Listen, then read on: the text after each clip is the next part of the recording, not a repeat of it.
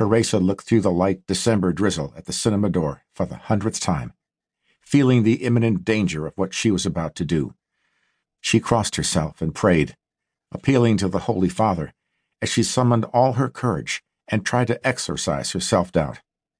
She had never killed anyone before, and hoped that when the moment of truth came, she would not lose her nerve.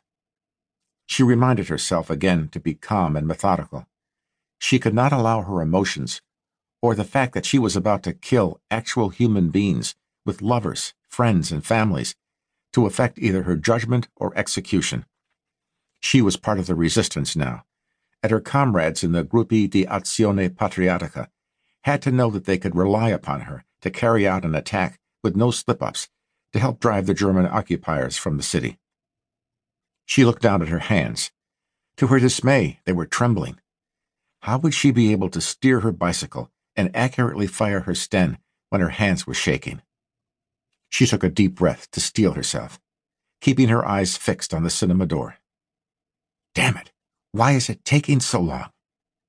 The film should have been over by now, and the Germans should have been walking out into the street and climbing back into their transports to return to their barracks. She looked down the street at her comrade Giuseppe Valenti, nicknamed Beppo, hiding out in the shadows of the doorway across the street.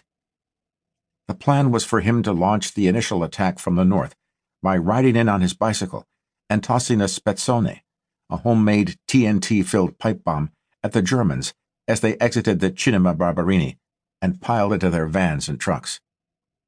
Film showings were held twice weekly at the cinema, exclusively for the occupying troops before they left for the front. The plan called for attacking the Germans when they were relaxed after having enjoyed themselves at the movie.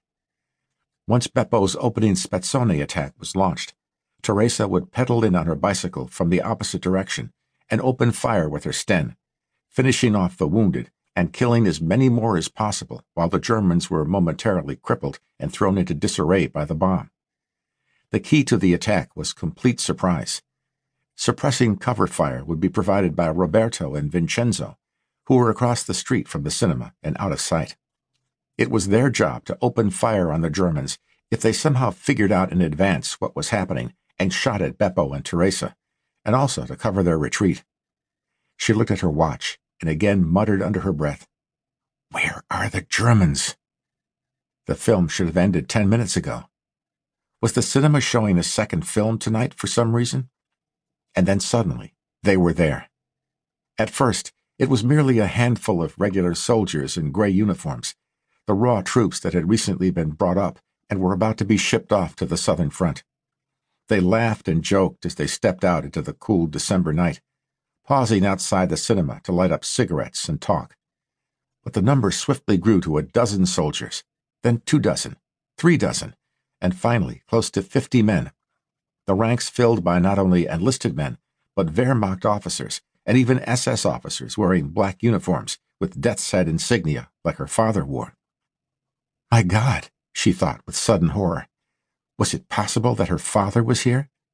What would she do if she saw him? Would she freeze up, or kill him where he stood with her Sten? Or would Beppo get him first with an exploding bomb? She felt a surge of dread at the thought. But there was no time for emotion.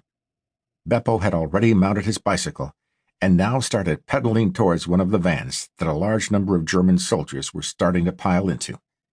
In the darkness, Teresa could tell that the driver and soldiers were preoccupied with their joking and laughter and hadn't noticed him approaching yet. The vehicle looked like it would hold fifteen men. With all of the Germans packed into the tight space, it would be a massacre. Taking a deep breath to steady her nerves, she set off on her bike with the Sten resting on the handlebars. It was then she saw her father step out of the cinema. She felt her legs abruptly stop pedaling, as if they had a will of their own. For an instant, on the slippery street, she lost control of the bicycle and almost crashed into a wild cat that had suddenly appeared out of nowhere.